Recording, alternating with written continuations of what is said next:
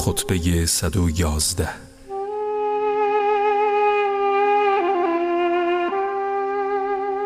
پس از ستایش پروردگار همانا من شما را از دنیای حرام می ترسانم زیرا در کام شیرین و در دیده انسان سبز و رنگارنگ است. در شهوات و خواهش های نفسانی پوشیده شده و با نعمتهای زود گذر دوستی میورزد. با متاع اندک زیبا جلوه می کند و در لباس آرزوها خود را نشان می دهد و با زینت غرور خود را می آراید شادی آن دوام ندارد و کسی از اندوه آن ایمن نیست.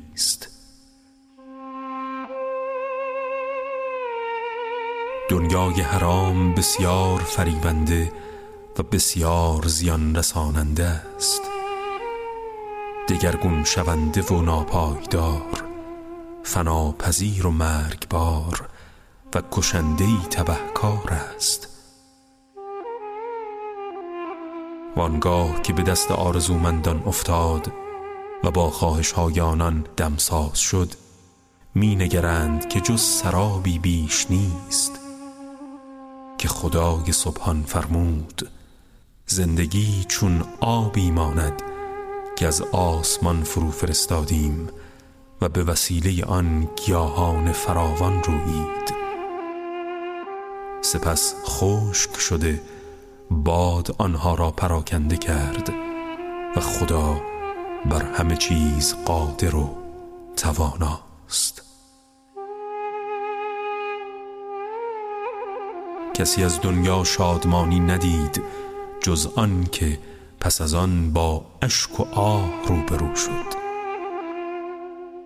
هنوز با خوشیهای دنیا روبرو نشده است که با ناراحتی ها و پشت کردن آن مبتلا می گردد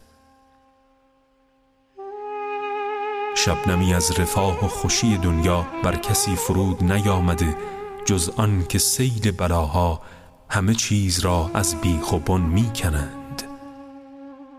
هرگاه صبحگاهان به یاری کسی برخیزد شامگاهان خود را به ناشناسی می‌زند اگر از یک طرف شیرین و گوارا باشد از طرف دیگر تلخ و ناگوار است.